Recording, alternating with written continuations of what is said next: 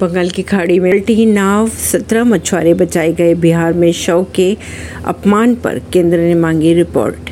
बंगाल की खाड़ी में मंगलवार को मछुआरों की एक नौका पलट गई। हालाँकि तत्काल रेस्क्यू कर सत्रह मछुआरों को सुरक्षित बाहर निकाल लिया गया। अधिकारियों के अनुसार यह घटना पश्चिम बंगाल के दक्षिण चौबीस परगना ज़िले में समुद्र तट से लगभग 25 किलोमीटर दूर उस समय हुई जब मछली पकड़ने वाली नौका खराब मौसम की वजह से समुद्र से लौट रही थी। खबरों के अगर माने तो एफ़ बी प्रसेनजित नाम की नौका तेज लहरों के कारण पलट गई और मछुआरे समुद्र में जा गिरे थे। इसके बाद पास में मौजूद एक नौका उनकी मदद के लिए आई और उन्हें बचाया गया। परवीन सिंह नई दिल्ली से।